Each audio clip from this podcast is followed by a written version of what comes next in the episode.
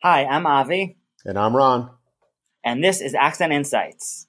This week we're going to do a little something different. You know, Avi and I often talk about uh, the things that make Brookline such a special and unique place, and one of those things is the is the committed people and um, and the great things that they do.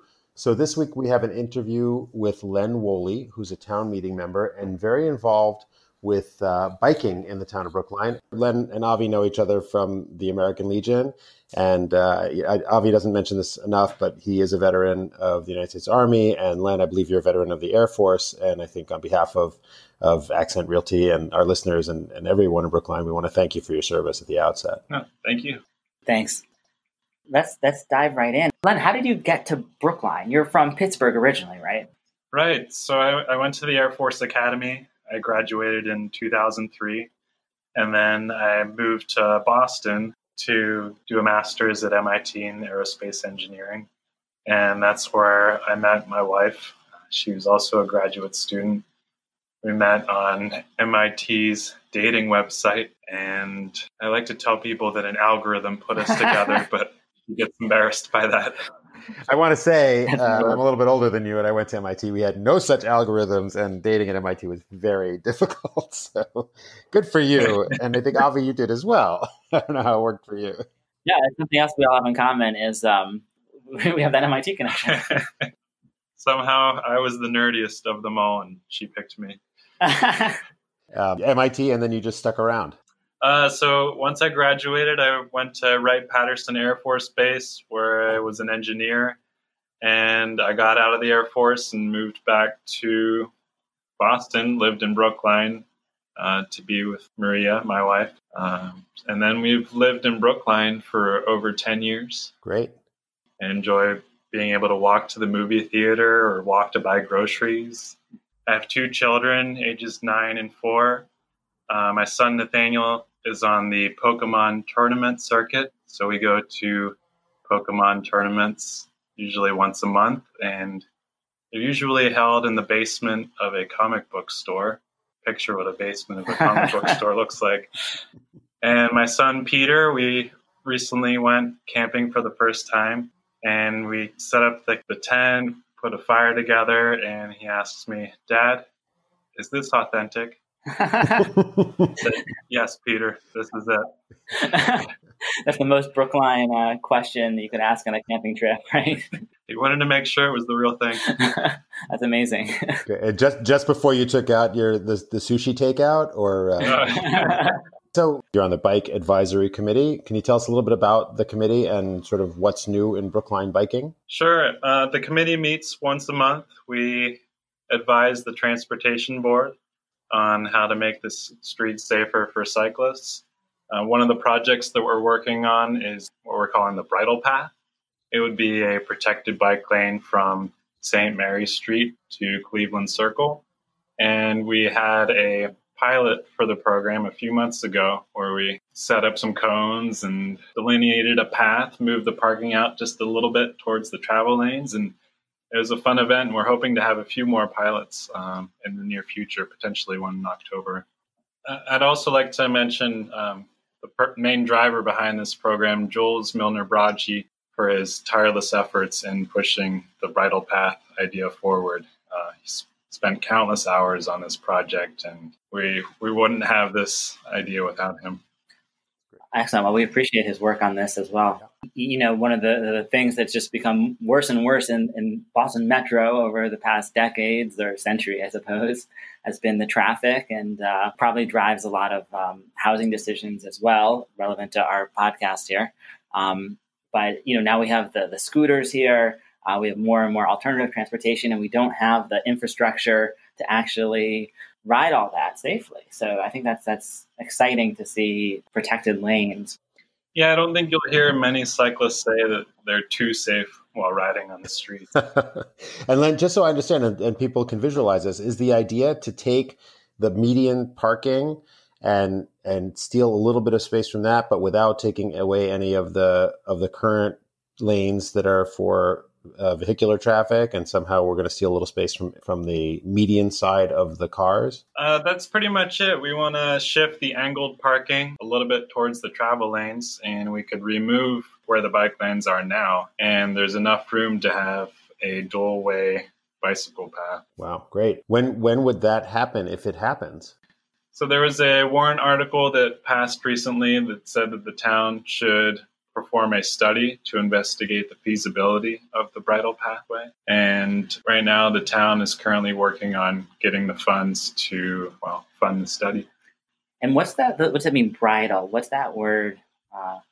Bridle refers to horses. So it, it used to be a path where horses and carriages could ride along. Frederick Law Olmsted's original plan for the street, and we want to go back to something similar to that Whereas instead of horses, it could be a multi use track for scooters, bikes, skateboarders. Amazing. And are there other streets where, if it goes well, other streets in Brookline where that could be expanded to? I think so. Um, we're currently working on a bicycle network for the town. So you could easily travel through a big part of the town feeling comfortable. The city of Cambridge recently passed an ordin- ordinance saying wherever they have their bicycle network, if they redo the street, it's mandatory that they install a protected bike lane. Now, uh, Len, you're also involved with an organization, Cycling Without Age, which um, sounds very interesting. What is Cycling Without Age? Uh, Cycling Without Age is a program that started in 2012 in Copenhagen by a man named Ole Kassow. He wanted to get older adults or people with limited mobility back on their bikes uh, so they could feel the wind in their hair. And so he invented what he called a trishaw, um, where there's a bench on the front and up to two passengers can sit on the bench, and the cyclist or pilot sits in the back and pedals the vehicle. Uh-huh. Uh, the program has expanded to over 42 different countries. And recently, Two Life Communities purchased one of the bicycles and set up a program. And now we're taking older adults who are residents of Two Life Communities for bike rides. Wow. Um, uh, just a, a, quick aside Two Life Communities, this is a new name for an organization that's been around. Um, what was it called before? The previous name was Jewish Community Housing for the Elderly. Okay, and now it's rebranded as Two Life Communities, and they're the, the sponsors of the Cycling Without Age uh, pilot program. That's correct. Uh, are the are the riders only people from the Two Life communities, or can can other elderly people sign up if they're interested? So about once a week, I'll take two residents from Two Life for a ride around the Chestnut Hill Reservoir. I've also taken a few of my friends in Brookline for rides. We go to places like an ice cream shop or ride around the reservoir. It's it's quite enjoyable. Great. What are the weather considerations when you do this? So my friend VA at Two Life, well, she said we'll ride as long as it's above freezing. and fortunately, the the bike has a blanket that you can set over the person's legs, and there's also an awning on the top that you can use for shade or wind and rain protection. And there have been a few times where we ride around the Chestnut Hill Reservoir where the rain starts or the wind really picks up. And one day, VA decided to bring her friend Helene, and it was just about the worst weather we've ever had. And, oh, no. But we, we made it through the ride, and at the end, Helene said, It's not for sissies. she wasn't pedaling. No, but uh, she braved the weather. Uh-huh she's come back for more. We've we've gone for several more rides together. Well, I think that's the Wonderful. real test, right? Is is if, if uh, is that was that the first and last ride for someone, or if, if, they come back for more, I guess it couldn't have been that bad. You know, I I hope the weather is great, and I think we've been a little bit more conservative lately. If if there is rain in the forecast, we might just schedule for another day. Well, something that, that that's always here in Boston and Brookline, other than the weather, steep hills. How do you go up and down these hills? So I don't like to admit it, but there is a battery on the bicycle and, okay. and, a motor. And on the flat portions of the ride, you don't really need the motor, even if there are two people on board. But if there's any sort of an uphill, it, the motor definitely helps, and I'm not ashamed to use it. There's our, our hard hitting investigative uh, uh, podcast. We've uncovered a battery on these trishaws. It, there is an electronic assist. Yeah. Now we'll be disqualified in the next Trishaw races because. uh, how many riders, cyclists are there involved? So the Two Life Communities purchased one bike. I believe they put together a crowd fundraising for it, Uh, they also purchased a blue hut that they've installed on their property to store the bicycle. And recently they added a ramp to make it easy for me to put the bike into the hut. It's it's a sight to see and whenever I take the bike out, people will stop what they're doing and look and they're curious. They want to know what's going on. Now, is there any connection between sort of the Brookline Bike Advisory Group and and what you're doing with Two Life Communities, or these are completely separate? They're they're completely separate. The Bicycle Advisory Committee, the members are curious as to what people are doing on their own. What kind of rides are you going for? Where's a good place to go? But they they are separate entities.